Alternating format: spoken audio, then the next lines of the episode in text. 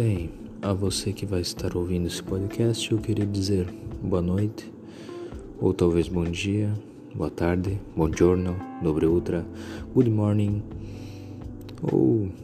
Pois é, você já entendeu. Bem, este vai ser apenas um episódio focado em esclarecer algumas ideias que eu tô tendo quanto ao canal.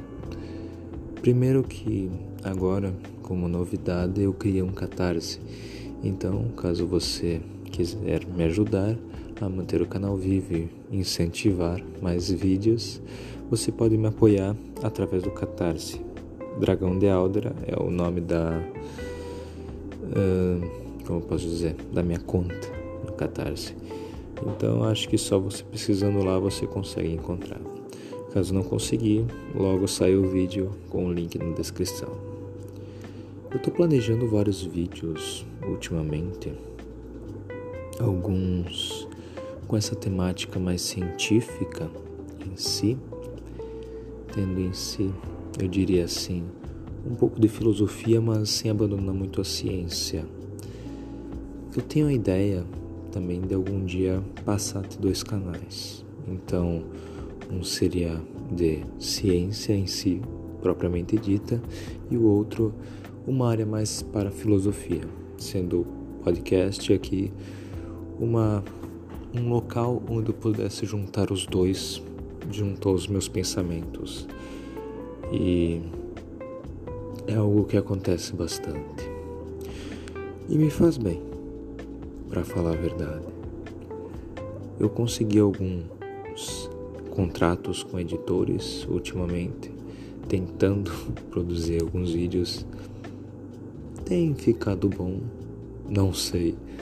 Eu só sei que estou tentando fazer o meu melhor para trazer vídeos editados para o canal. Porque conseguir um editor não é lá tão fácil, não é mesmo?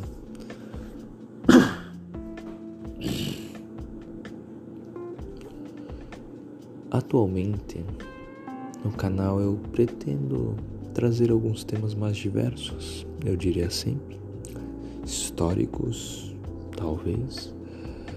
Muita gente, alguns me pediram sobre eu continuar aquele assunto que eu abordei num dos primeiros no primeiro vídeo do não, primeiro vídeo não, primeiro episódio do podcast, que era sobre a entropia, simplesmente.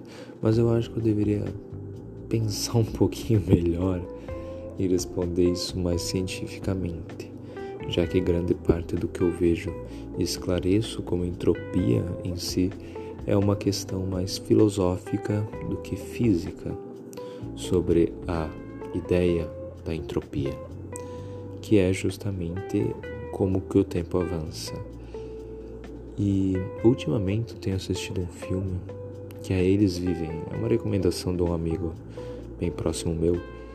E eu acho, pelo que ele me disse, que esse filme também tem a ver um pouco com isso, que é essa questão de prever, entre aspas, o futuro ou até mesmo da gente não ter um livre-arbítrio.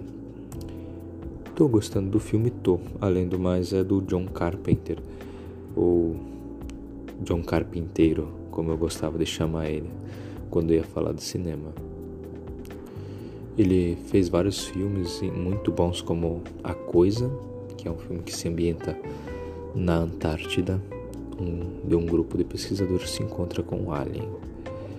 E também fez Halloween 1 e 2. E o Halloween 2018 ele ajudou a produzir também. Fora isso, eu não conheço muitos trabalhos dele, mas, na minha opinião, é um bom diretor.